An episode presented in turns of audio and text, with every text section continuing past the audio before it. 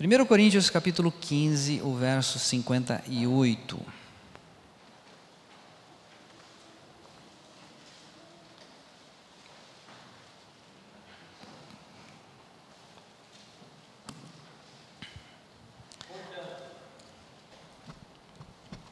Portanto, meus amados irmãos, sede firmes e constantes, sempre abundantes na obra do Senhor sabendo que o vosso trabalho não é vão no Senhor.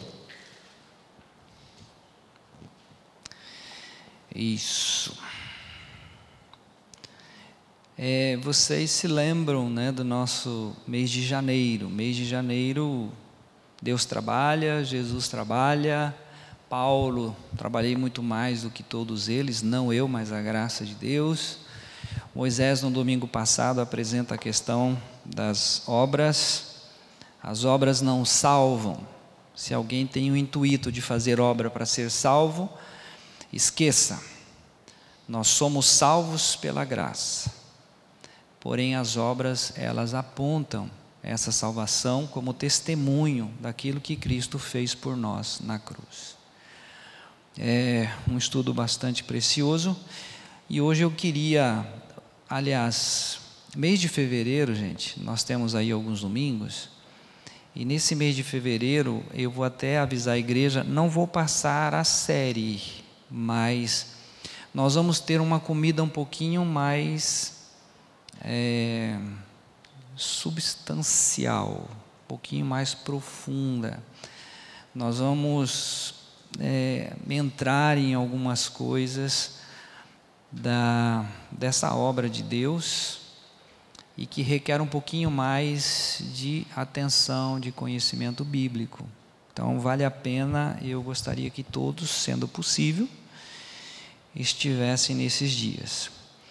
Versículo que nós acabamos de ler: Meus amados irmãos, sede firmes, sede firmes. Ah, quando a pessoa começa um projeto, ela começa um projeto com todo o gás. Chega numa certa altura, isso vai diminuindo. É, teve um programa muitos anos atrás da Igreja Batista que era atingir todo o Brasil com um programa de rádio. E é, para frente Brasil, e de repente isso começa com todo o gás, mas chega no meio do caminho, começaram a dizer para frente Brasil de marcha a ré, porque o projeto não vai adiante. Então, o cristão, quando coloca as mãos no arado, ele precisa ir em frente. Então, o texto diz: firmes e constantes persistência. Tem um projeto, tem um objetivo, tem um alvo a ser alcançados. Essa versão que eu estou aqui diz assim: firmes inabaláveis. Inabaláveis. Porque às vezes um comentário, um cochicho, já é suficiente para a pessoa se abalar deixar de olhar para o autor e o consumador da fé e olhar para comentários que tendem a desviar a atenção. Então, o texto, firmes e inabaláveis, firmes e constantes, a versão minha aqui diz, e sempre abundantes na obra do Senhor, sabendo que no Senhor o vosso trabalho não é em vão. Leandro, você pode repetir nessa versão que você está? Portanto, meus amados irmãos, sede firmes e constantes, sempre abundantes na obra do Senhor, sabendo que o vosso trabalho não é vão no Senhor. Essa termina, não é vão no Senhor. Essa versão que eu estou aqui no Senhor o vosso trabalho não é em vão. Essa percepção é no Senhor, dependendo exclusivamente do Senhor, tá? Então nós vamos passar aqui alguns textos. 1 Timóteo 2, os versos 3 e 4, nós até já vimos no mês de janeiro, mas para reforçar. 1 Timóteo 2, os versos 3 e 4. Porque isto é bom e agradável diante de Deus, nosso Salvador que quer que todos os homens se salvem e venham ao conhecimento da verdade. Quem não achou ainda, 1 Timóteo 2, 3 e 4. Então vamos pensar juntos. Desde a criação do universo, mesmo antes da queda e Deus sabendo que o homem ia pecar, Deus ele tem um projeto, um plano. Durante toda a, a Bíblia, desde Gênesis até o Apocalipse, ele dá demonstração que ele é firme e constante. Teve dificuldades com Abraão? Teve. Com Moisés? Teve. Com Josué? Da mesma forma. Com juízes? Nem se fala. Os profetas? Maiores, profetas menores, todos. Mas ele tinha um objetivo qual é o objetivo? Atingir o Ed, atingir o Moisés, atingir a mim, atingir a geração passada, e conforme Efésios 2, 7, as gerações, as próximas gerações, as abundantes riquezas da sua graça. Então, objetivo né, central, objetivo de Deus, que todos os homens sejam salvos. Está no coração de Deus isto, projeto de Deus, plano de Deus. E aí eu queria ler ainda, que também já lemos, Lucas capítulo 14, verso 24, há, há uma ideia de Deus. Deus, é, Jesus passa essa parábola, nós não vamos ler toda a parábola, tá? Onde ele convida um, convida outro, um acha desculpa, outro acha outra desculpa. Mas o objetivo que eu quero mostrar aqui é que Deus quer a casa cheia, tá? Cheia. Então nós vamos ler Lucas capítulo 14, o verso 23 apenas.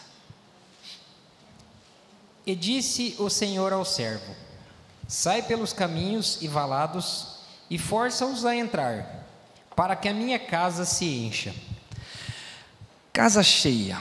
Eu quero aquilo, o máximo de pessoas que puder atingir com essa mensagem. Lembrando que a igreja conhece, mas eu vou apenas lembrar. Quem está anotando, quiser anotar, está em Mateus 25, 41, que diz assim: que Deus criou o inferno para o diabo e seus anjos.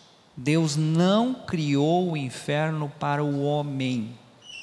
O homem vai ao inferno de intrometido por rejeitar a graça de Deus.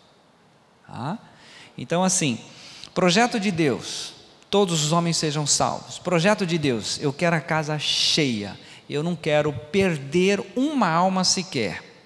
A alma para ele vale mais do que o mundo inteiro. Ele tem isso, esse desejo. Então ele mostra no trabalho que nós conhecemos desde Gênesis e Apocalipse que ele é firme e constante. Ele levantou profetas, ele levantou profetas menores, ele levanta a pessoa do Senhor Jesus Cristo, toda a obra é feita, levanta depois os apóstolos, enfim. Projeto, qual é o projeto? Salvar todos os homens. Então isso está bem latente e ele continua nesse projeto, nesse plano. Tem um livro que eu tenho como relíquia, né? Quem sabe posso leiloar um dia, se ninguém achar. Tenho comigo desde 2006, do Atmani. Na verdade, não é, ele não escreveu esse livro. Esse livro ele pregou em Xangai. Ele fez uma conferência de 11 de junho a 18 de junho de 1940. Eu não sei se um ou outro daqui já tinha vindo à existência, acho que não, nem todos, né? Mas ele traz esse vários estudos e tinha uma mulher. Uma mulher estava sentada e ela todas as mensagens ela escreveu. E depois foi transferido para a língua inglesa e chegou para nós, também em português. Então ele faz nove estudos sobre a obra de Deus. É um livro riquíssimo. Algumas coisas eu vou aproveitar por causa de uma linguagem bastante, bastante coloquial. E às vezes, quando nós falamos de fazer as obras de Deus, a primeira coisa que a pessoa pensa, pensa né, eu fiquei feliz de Moisés especificar ali quatro apenas, né, são várias formas, mas é, infelizmente muitas denominações é, usa isso para você tem que fazer a obra de Deus, na verdade buscando dinheiro, recursos, e aí tem vários tipos de coisas que são né, infelizmente são utilizados. E nós queremos desmistificar isso. Conforme foi lido no domingo passado, Efésios 2,10, somos feituras suas, criados em Cristo Jesus para as boas obras, as quais Deus de antemão preparou para que andássemos nelas. Ou seja, quando você entra para o reino, quando você entra para a família de Deus, já tem uma obra exclusiva, é sua. Não vai ser o Moisés que vai fazer para você, não vai ser eu, não vai ser o Ed, é sua, exclusivamente sua. E que Deus já traçou. E nós vamos andar exatamente porque, às vezes, as pessoas me procuram, pastor, eu queria ajudar. Não, eu não vou, eu não vou mostrar para você o que tem para fazer. E nem o que você deve fazer. Isso você vai ter a revelação dada pela pessoa do Senhor Jesus Cristo que traçou uma obra para você, exclusiva exclusiva, é sua. Tem um livro, é, Sofridos, né, em nome de Deus. São pessoas que foram para a igreja, aí os líderes dão determinadas obras. Ah, você tem que fazer isso, isso, isso, isso. E a pessoa faz. Mas ele, aquilo que foi determinado não veio do Senhor, foi alguém que impôs para fazer. E não é esse o projeto de Deus. O projeto de Deus é cada uma pessoa tem uma função no corpo e que traz a edificação de todo o corpo. E não é peso, é algo extremamente leve. Queria ler agora com a igreja Mateus capítulo 11, porque esse estudo de hoje eu queria que fosse algo extremamente leve, sem peso, sem cobrança. Tá? Mateus capítulo 11, nós vamos ler os versos 28, 29 e 30 para que você e eu possamos compreender que é indo a Ele, é a pessoa dele. Vinde a mim, todos os que estáis cansados e oprimidos, e eu vos aliviarei. Tomai sobre vós o meu jugo, e aprendei de mim, que sou manso e humilde de coração, e encontrareis descanso para as vossas almas porque o meu jugo é suave e o meu fardo é leve. Isso. Depois que a pessoa vai a Cristo, ou é atraída em Cristo, ou então conhece a pessoa do Senhor Jesus Cristo, ele tem, né, ele, esse peso sai dos seus ombros, e aí ele diz: E aprendei de mim, porque eu sou manso e humilde de coração. Então, é aprender com Ele, é na intimidade dele. No livro aqui, o Atmani diz assim: ó, Deus tem sua obra, essa não é a sua nem a minha obra, é dele. Quando você pega Abraão, Deus deu a Abraão condições de ele executar.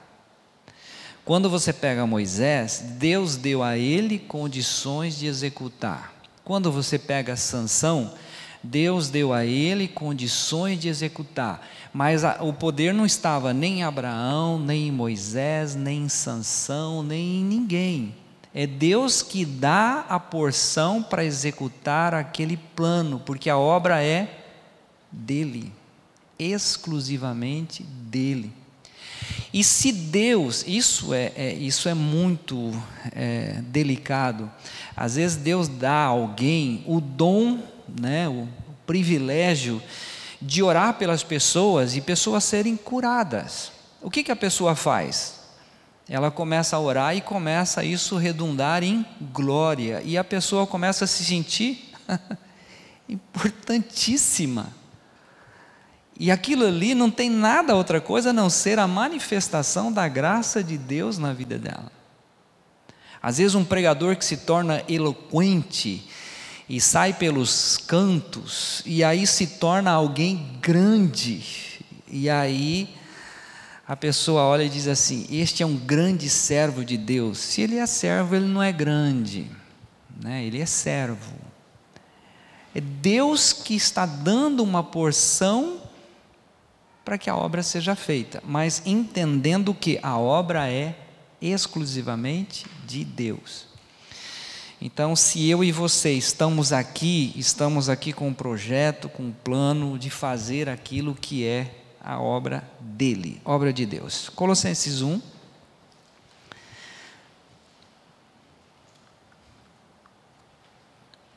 Colossenses capítulo 1.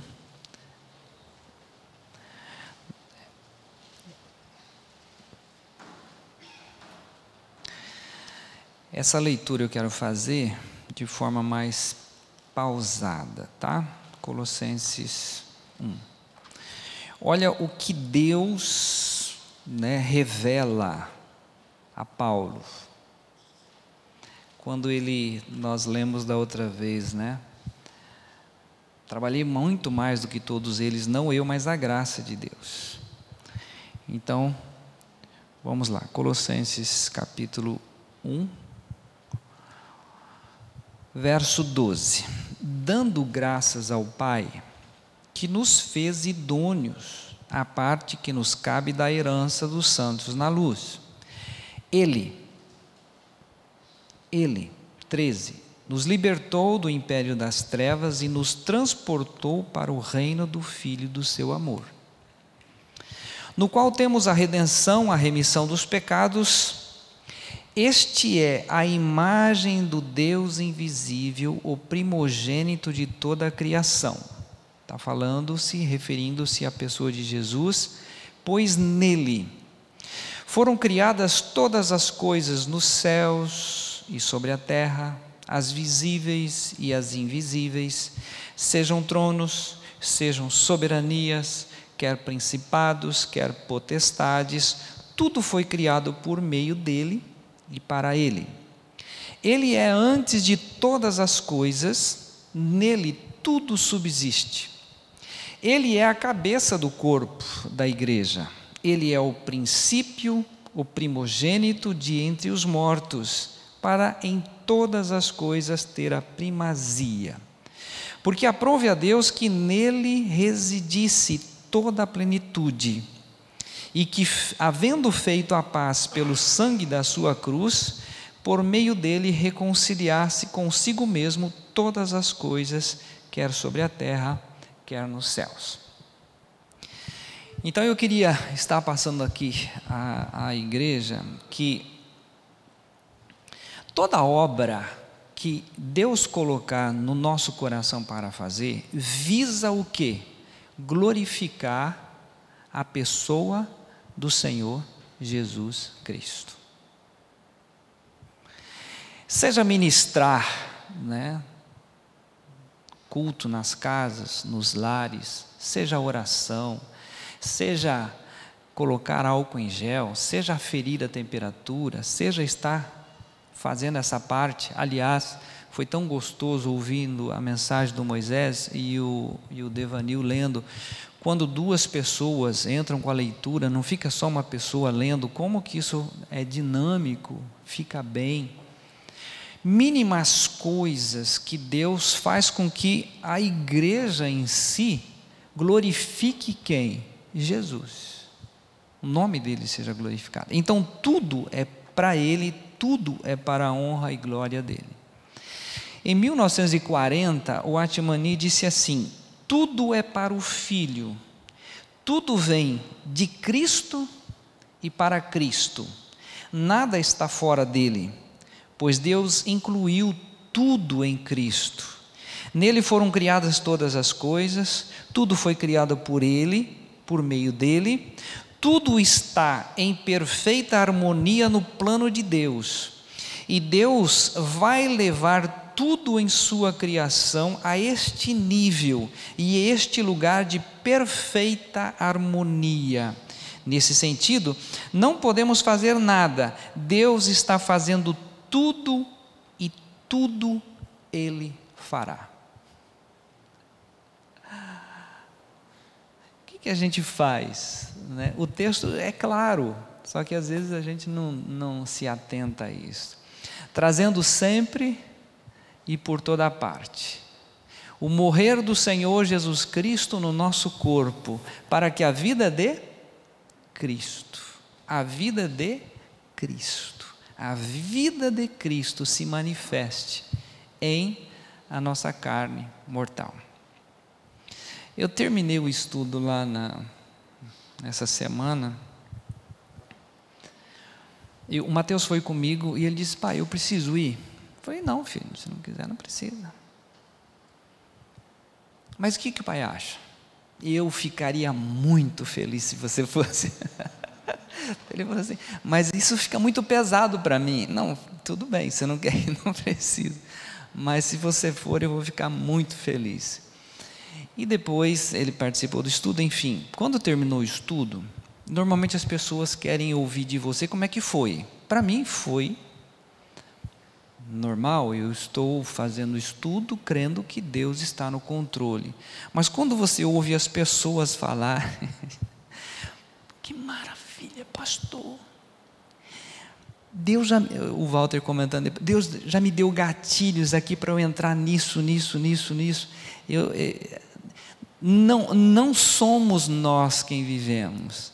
Às vezes eu, eu termino um estudo, eu já compartilhei isso com algumas pessoas, eu nem, nem gosto de vir aqui cumprimentar, eu quero ir embora de tanta vergonha, tanta coisa que é, parece que não flui, e aí uma pessoa ou outra vem dizer como isso foi importante. Então não, não é a pessoa, não é a capacidade, não é inteligência, é trazer o morrer.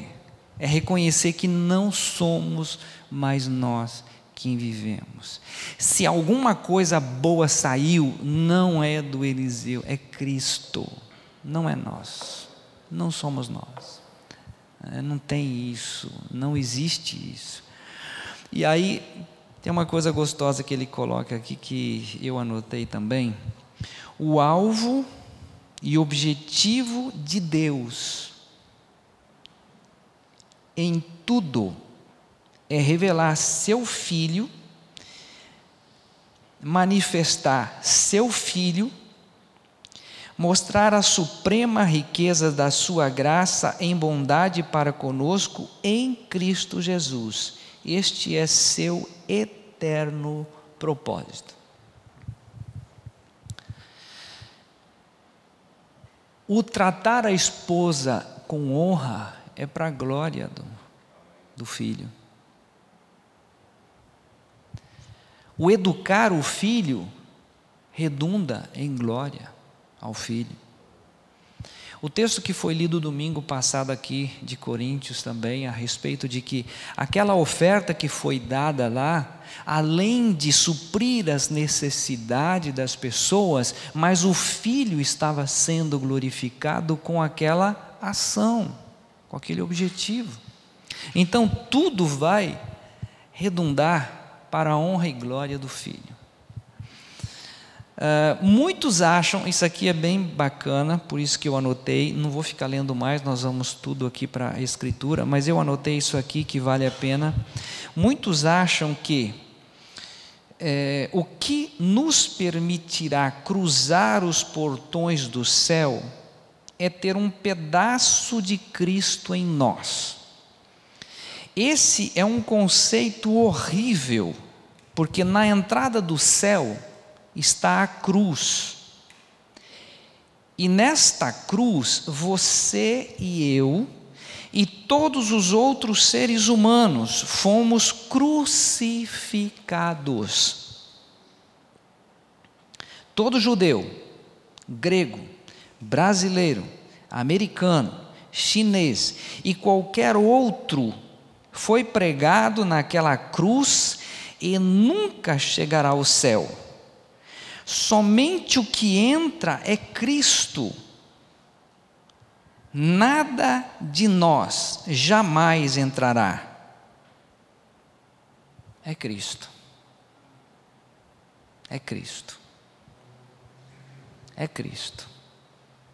Cristo sendo glorificado e exaltado através do louvor, através de um cumprimento, através de uma saudação, através de uma visita, através de um telefonema, Cristo sendo glorificado, exaltado. Aquilo, digo, qualquer coisa em nós e sobre nós que seja Cristo ou de Cristo, isto é a igreja.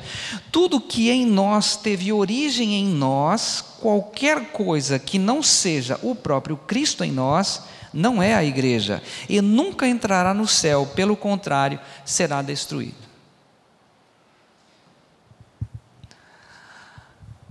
Ou seja, o que tem aqui é aquilo que a Bíblia diz, é um, é um, é um vaso de barro, mas o valor está no tesouro.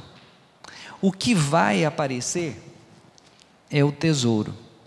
Se você tem um dom maravilhoso, o que vai aparecer é esse dom, mas é para a glória do tesouro que está dentro desse vaso, que é Cristo, o nosso Senhor, o nosso Salvador. Agora preste atenção que isso vai ser muito importante para os nossos dias, né? Para a reflexão. Mateus capítulo 26.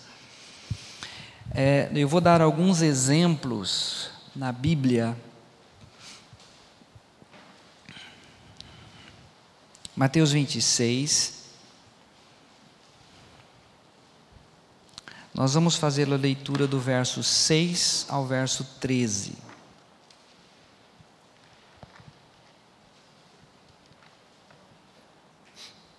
E estando Jesus em Betânia, em casa de Simão, o leproso, aproximou-se dele uma mulher com um vaso de alabastro, com um guento de grande valor, e derramou-lo sobre a cabeça, quando ele estava sentado à mesa. E os seus discípulos, vendo isto, indignaram-se, dizendo: Por que este desperdício? Pois este unguento podia vender-se por grande preço e dar-se o dinheiro aos pobres. Jesus, porém, conhecendo isto, disse-lhes: Por que afligis esta mulher? pois praticou uma boa ação para comigo. Porquanto sempre tende convosco os pobres, mas a mim não me haveis de ter sempre. Ora, derramando ela este unguento sobre o meu corpo, fê-lo preparando-me para a minha sepultura. Em verdade vos digo que, onde quer que este evangelho for pregado em todo o mundo, também será referido o que ela fez, para a sua memória. Isso. Então vamos pensar aqui agora, você e eu. nós fomos aceitos em Cristo, fomos crucificados com Cristo. Cristo é a nossa vida. Você e eu temos a sensibilidade de ouvir o Espírito Santo nos mostrando a obra que ele tem para mim e para você. O que, que acontece com essa mulher? O Espírito falou com ela: Olha, vai estar na casa de Simão, o leproso, e eu quero que você vai ungir o meu filho Jesus, como demonstração de carinho, de adoração e de respeito. Lembrando que isso na época havia muita a prática. Imagine a mulher que lava a louça, depois de lavar a louça com aquele detergente que é para aço inox ou então alumínio, que a pele fica toda ressecada. E aí você não vê a hora de pegar um creme e passar na mão e ficar suave de novo. Na época, deserto, vento, muito calor, a pessoa recebia um unguento, ela passava no cabelo, ela passava na barba, isso trazia refrigério. E aí essa mulher recebe de Deus essa palavra. Quando ela faz isso, o que, que acontece? Olha o verso 8. Vendo isto, indignaram-se os discípulos. Gente, presta atenção. Os discípulos, vamos imaginar, na época, autoridade sobre a igreja, estão ali com o Senhor Jesus. A moça vem e unge o Senhor Jesus. Os discípulos ficam indignados. Não era hora dessa mulher se abater? Ah, eu não recebi a aprovação dos discípulos. Agora vamos trazer isso para a sua realidade. Na sua oração, no seu momento de presença de Deus, Deus mostra para você algo que você deve fazer.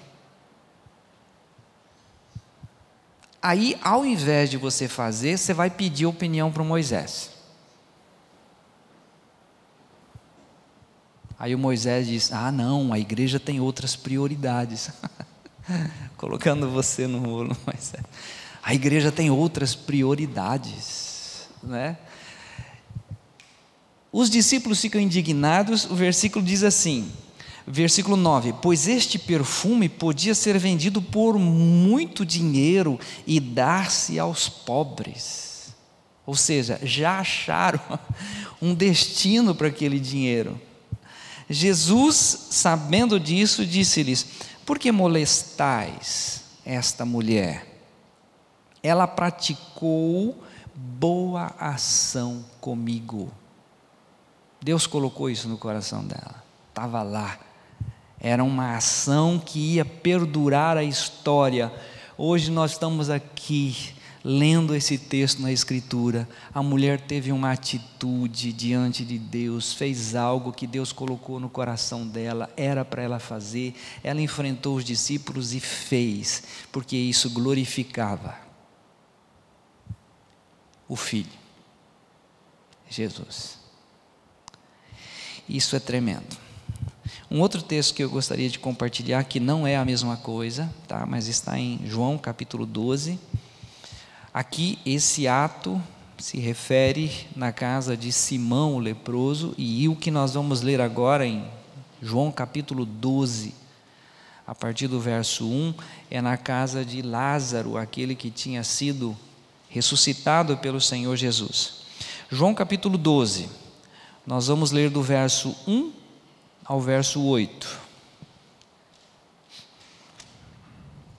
Foi, pois, Jesus, seis dias antes da Páscoa, a Betânia, onde estava Lázaro, o que falecera e a quem ressuscitara dos mortos. Fizeram-lhe, pois, ali uma ceia, e Marta servia, e Lázaro era um dos que estavam à mesa com ele. Então Maria, tomando um aratel de unguento de nardo puro, de muito preço, ungiu os pés de Jesus e enxugou-lhes os pés com os seus cabelos, e encheu-se a casa do cheiro do unguento. Então um dos seus discípulos, Judas Iscariotes, filho de Simão, o que havia de traí-lo, disse: Por que não se vendeu este unguento por trezentos dinheiros e não se deu aos pobres? Ora, ele disse isto não pelo cuidado que tivesse dos pobres, mas porque era ladrão e tinha a bolsa e tirava o que ali se lançava. Disse, pois, Jesus: Deixa, para o dia da minha sepultura guardou isto, porque os pobres sempre o tendes convosco, mas a mim nem sempre me tendes. Aqui é um outro episódio, é alguém que. Ah, não sei se você lembra, você lembra de Lucas capítulo 10, quando Jesus visita Marta e Maria, e Marta diz para Jesus o seguinte: Jesus, fala para Maria, me dá uma mão. Aí Jesus diz assim: Marta, Marta, estás afadigada com muitas coisas, muitas tarefas. E ela, Maria, escolheu a boa parte, a qual não lhe será tirada.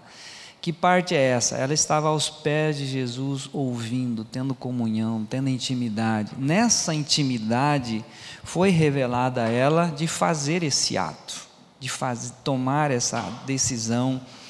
Em gratidão, né? Lázaro havia sido morto, Lázaro estava com ele, estão participando da ceia, novamente um jantar juntos, Lázaro está vivo, um momento de extrema gratidão, de apreço, e ela quebra esse, e aí unge os pés do Senhor Jesus, mas Judas está ali, né? Isso aí vale 300 dinheiro. Olhe os pobres, olhe os pobres, olhe os pobres. Né? Sempre a ideia dos pobres. Não. A ideia que Deus colocou no coração dela é: unge o meu filho. Mostra quem é meu filho. E aí nós temos a maior demonstração de uma, de uma ação, de uma atitude, que talvez os discípulos não teriam, mas era algo dela. Deus falou com ela. Agora nós vamos bem rápido para a gente não delongar muito, tá bom? Lucas capítulo. Ah, não, eu vou pular Lucas. Atos, capítulo 8. É, nós vamos a partir de agora passar assim algumas algumas situações, né, que a igreja precisa saber que não é alguém te orientando o que você deve fazer, mas você foi incluído no corpo, você faz parte da família de Deus, e Deus tem uma obra para você que é exclusiva, que é sua, que ninguém vai fazer por você. E aí sim, como que eu percebo isso? Como que eu posso discernir isso? Então vamos lá, Lucas capítulo, Lucas não, né? Atos, Atos, capítulo 8, os versos 26 e 27, logo o início da igreja, né? Esses homens são direcionados, dependentes, né, do Espírito. Vamos ler.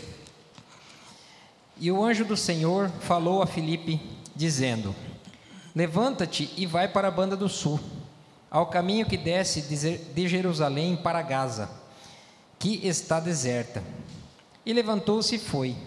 E eis que um homem etíope, eunuco, mordomo-mor de Candace, rainha dos etíopes, o qual era superintendente de todos os seus tesouros, e tinha ido a Jerusalém para adoração. Isso aí a vontade é ler todo o texto, né? Porque tem uma sequência. Isso aqui é muito rico, muito bonito. É, esse é um batismo que acontece sem ser pastor. E aí todo mundo que quer se batizar quer ir atrás de pastor, e aqui não tem nada de pastor, tá, gente? Era um discípulo que foi separado e ele acaba realizando uh, uh, esse batismo. Olha só isso aqui. O anjo do Senhor falou a Filipe. Ai, pastor, eu queria tanto um anjo. Hoje Deus fala a você e a mim através do seu Espírito que está em nós. O Espírito foi derramado. O Espírito faz isso, traz a revelação daquilo que é a vontade dele. E aí, é interessante a fala, né? Em algumas versões termina no 26 e algumas versões começa no 27. E, uh, e este achava-se no deserto. Ele se levantou e foi.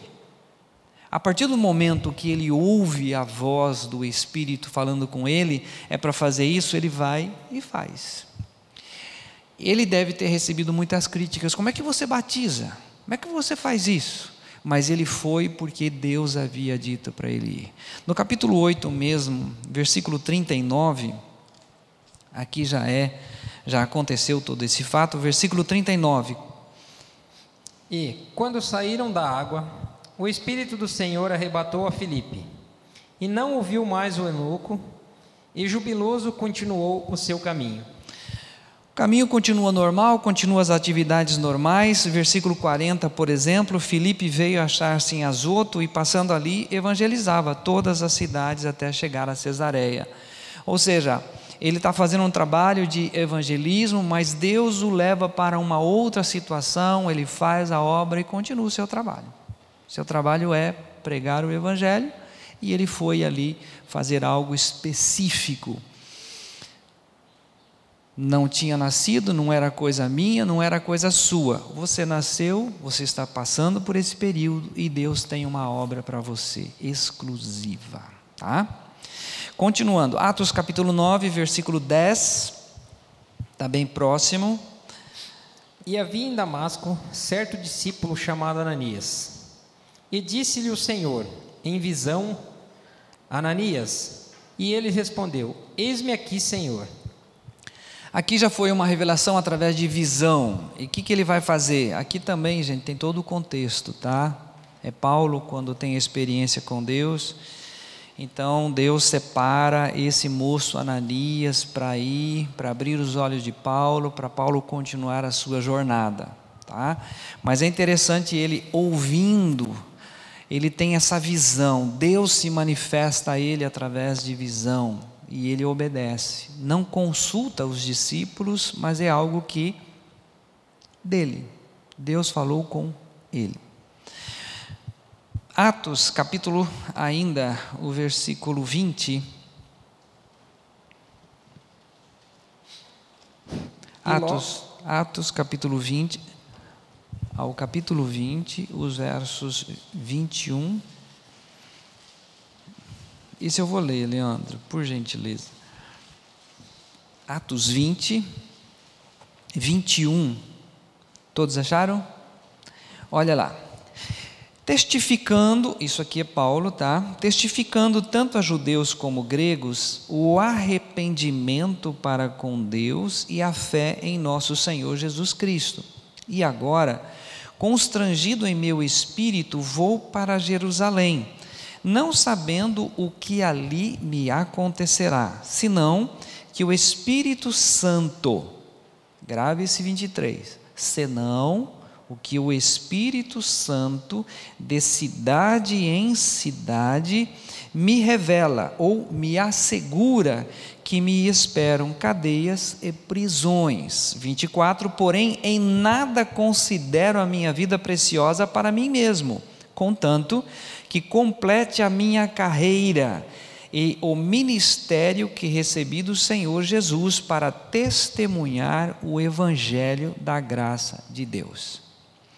Ah, o que você vai fazer, Paulo? De cidade em cidade o Espírito Santo me revela. Lembra de João 3? O que é nascido do Espírito é Espírito. O que é nascido do Espírito é como o vento, ele não sabe de onde vem nem para onde vai.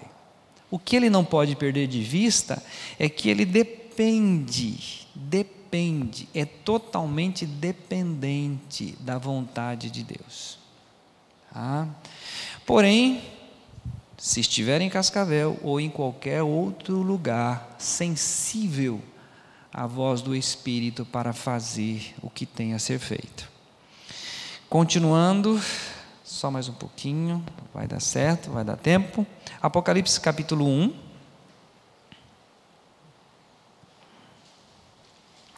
Nós vamos ler os versos 9 e 10. Apocalipse 1, 9 e 10.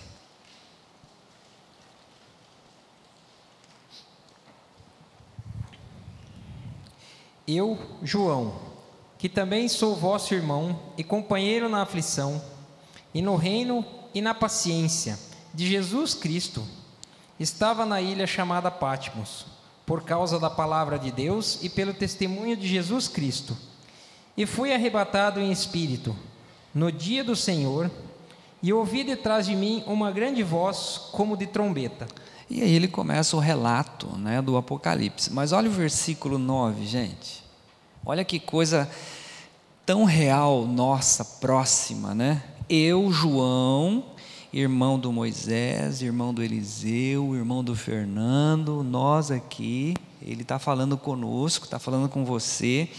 Eu, João, irmão vosso e companheiro onde? Somos parceiros, gente, na tribulação. A outra versão diz na aflição. Está passando por aflição? João também passa. Eu também passo, você também passa, sua família passa. Nós passamos isso. Companheiro na aflição, no reino e na perseverança. Não é nosso isso? Parceiros no reino, parceiros, né? na perseverança em Jesus. Achei-me na ilha de chamada Pátimos. Eu estava na ilha chamada Pátimos fazendo o quê? O texto diz assim: por causa da palavra de Deus e do testemunho de Jesus. A minha vida é Cristo, a minha vida é Cristo. Eu estou lá por quê? Eu estou vivendo lá por quê? Porque Cristo é minha vida. Eu estou dando testemunho da pessoa de Jesus. Aí sim achei-me em espírito no dia do Senhor. No dia do Senhor, já se cultuava naquela ocasião, no primeiro dia da semana, o domingo. No dia do Senhor, o Espírito Santo fala com ele e ele começa então a ter a revelação do Apocalipse.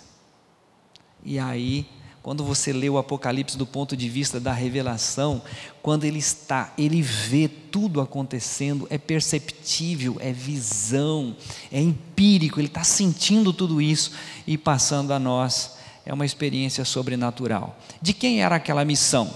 De João. A sua não é mais essa. A minha não é mais essa. A nossa missão é outra. A sua missão é uma, é exclusiva. E final, não, finalmente ainda não. Só mais um tiquinho. 2 Coríntios 12, 1. 2 Coríntios 12,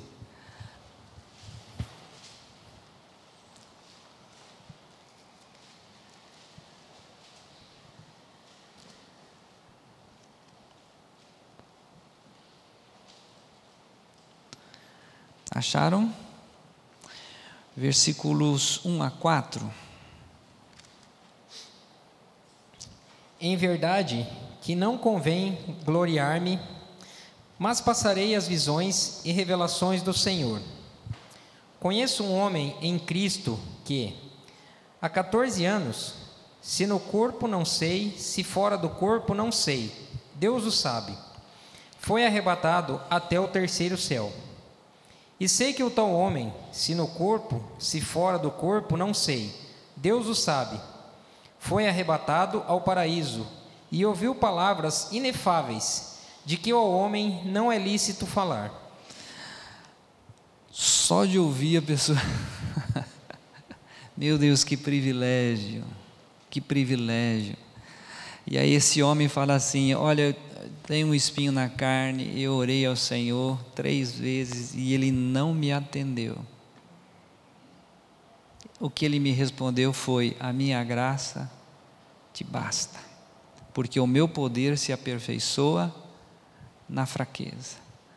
Homens como nós, como que tem o discernimento daquilo que Deus tem para eu fazer?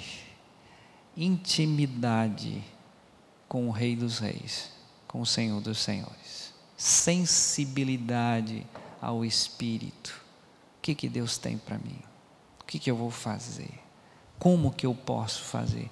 Senhor, é impossível eu estar vivendo aqui nesse mundo com algo sobrenatural que foi a revelação da obra de Cristo em mim e o Senhor não querer me usar para nada. É impossível. Você não está ocupando a terra inutilmente. Tem algo para você. E quem vai revelar a você não é o Moisés, não sou eu, é o Espírito Santo de Deus. É alguma coisa aqui na comunidade? De repente seja. Não é algo aqui? De repente não seja.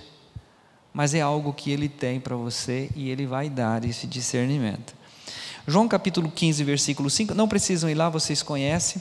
Eu estou afirmando isso por quê? Porque Jesus diz assim: Olha, você está em mim, você está em mim, você está na videira, você foi colocado na videira. E aí ele diz assim: Sem mim, nada podeis fazer é estar nele, na intimidade com ele, ouvir o sussurrar dele dizendo: faça isso, faça isso. Eu, eu sempre lembro da Cleníria, quando ela escrevia os estudos e colocava debaixo da porta da Desirê.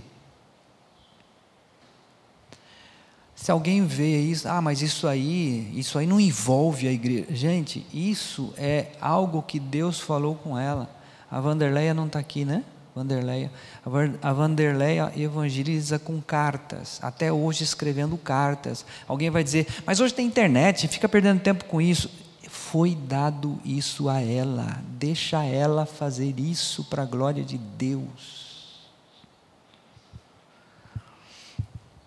As professoras, o louvor, qualquer coisa que seja, mas que venha de Deus e não porque alguém está insistindo ou falando. Então Jesus está dizendo: olha, sem mim nada podeis fazer. De repente você vai pedir opinião para alguém, alguém vai te mandar fazer isso e você vai fazer emburrado, de má vontade, né? Tipo assim, eu tenho que fazer. Ah, o pastor mandou, a igreja está pedindo. Não. Quando você leu comigo, aprendei de mim que sou manso e humilde de coração, e encontrareis descanso para as vossas almas, e você vai aprender dele o quê? Que é leve, é suave, é prazeroso, né? é algo tremendo.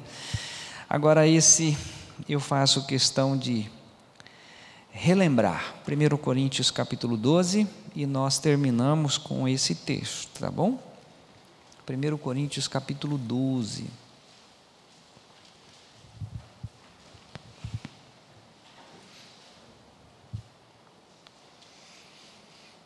Acharam? Todos. Eu quero que todos achem, porque eu quero ler com vocês. 1 Coríntios 12, a partir do verso 12. Olha que coisa linda. Porque assim como o corpo é um e tem muitos membros, e todos os membros, sendo muitos, constituem um só corpo, assim também com respeito a Cristo. Pois em um só Espírito todos nós fomos batizados em um corpo, quer judeus, quer gregos, quer escravos, quer livres, e a todos nós foi dado beber de um só Espírito, porque também o corpo não é um só membro, mas muitos. Se disser o pé, porque não sou mão, não sou do corpo, nem por isso deixa de ser do corpo. E se o ouvido disser, porque não sou olho, não sou do corpo, nem por isso deixa de ser o ser. De todo o corpo fosse o olho, onde estaria o ouvido? E se todo fosse ouvido, onde o olfato? Mas Deus dispôs os membros, colocando cada um deles no corpo como lhe aprouve. Essa versão diz como lhe aprouve, a outra versão diz como quis. O Fernando nunca. Tô, tem dois Fernando aqui. o Fernando Carvalho nunca vai fazer o que Deus deu ao Fernando, o outro Fernando fazer, é dele. Normalmente casal tem isso, né? Um cobra do outro. Olha, casal, você, homem, você vai fazer a que Deus colocou a você fazer. A mulher, Deus vai colocar aquilo que é para você fazer. A igreja como um todo, ah, eu queria orar com o meu irmão Renato. O irmão Renato tem isso dele, Deus colocou isso nele. E eu lembro que ele foi extremamente vivificado com a oração de uma menininha desse tamanho. Isabel, filha da Cleofe.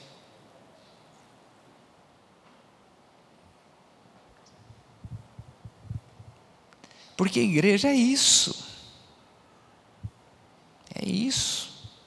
Quando a dona Mônica vai na oração e começa a orar, dona Mônica diz que não sabe orar, mas quando ela ora, vem de dentro. Não é obrigação, não é imposto, não é ordem, não é regra. Então nós temos aqui esse corpo e Deus deu a cada um como quis. Você é, quando Deus fala assim que você é nação santa, povo adquirido, Ele cuida de você como a menina dos olhos, você é todo especial e você nunca vai ser o outro, você é você, ungido, que tem um dom específico e que vai ser usado para a glória dele, não querendo imitar o outro, o outro é o outro, você é você. Paulo fez algo maravilhoso, tremendo, mas Paulo foi Paulo na época dele. Ele simplesmente se colocou à disposição de Deus. Ele distribuiu como lhe aprouve. Versículo 19: Se todos, porém, fossem um só membro, onde estaria o corpo? O certo é que há muitos membros, mas um só corpo. Não podem os olhos dizer à mão: Não precisamos de ti, nem ainda a cabeça aos pés: Não preciso de vós. Pelo contrário, os membros do corpo que parecem ser mais fracos são necessários. E o que nos parece menos dignos no corpo, a estes damos muito maior honra. Também os que em nós não são decorosos, revestimos de especial honra. Mas os nossos membros nobres não têm necessidade disso. Contudo, Deus coordenou o corpo, concedendo muito mais honra àquilo que menos tinha. Na terça-feira, quando eu estava ministrando ali, quando chegou a hora de ministrar, eu tinha passado a mensagem aos líderes para que tivessem orando lá duas horas a menos. E quando eu fui ministrar, saber que tem uma turma por trás.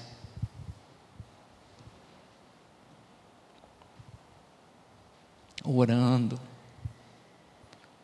dando suporte. Lembrei muito do pastor Antônio Abuchaim quando ele dizia assim: Filho, a palavra ela é viva, ela é eficaz, mas é como jogador de bola. A oração é a base, é o pé esquerdo ou o pé direito, depende da maneira que chutar. O chute você dá com o direito, mas o esquerdo está fazendo a base, está orando para que o Espírito venha dar clareza, suporte. A igreja é cada detalhe, cada detalhe. É um cumprimento, é uma saudação, é um abraço. Enfim, com isso e alguns estudos que nós vamos estar trabalhando em fevereiro, é, trazendo essa compreensão. Não é, ó, oh, você vai fazer isso, você vai fazer isso, agora todo mundo vai evangelizar, todo mundo vai distribuir folheto, todo mundo agora vai sair numa campanha. Não, não. O que você vai fazer é você na intimidade do Senhor dizer: Senhor Deus, eu não sei o tamanho da obra que o Senhor tem para eu fazer, mas eu quero fazer aquilo que o Senhor tem para mim. Seja ungir os pés do Senhor Jesus seja o que for, mas eu quero fazer aquilo que está no teu coração. Você vai ver como isso flui, é natural e vai redundar em honra e glória ao Senhor. Eu queria apenas terminar mencionando. Eu queria que o Ed chamasse a Ana Lia e já dissesse para ela: Eu quero o cântico Luz do Mundo, porque ela vai ficar na dúvida é, para nós encerrarmos aqui, segundo é, que nós lemos, 1 Coríntios 15, não precisam ir lá, o 58. Tá? A obra é de Deus. Quando Ele colocar no seu coração algo, sede firmes e constantes. Se o Moisés chegar para você, nossa, mas isso aí é Moisés, é isso aí que Deus me deu e eu vou fazer com a maior alegria.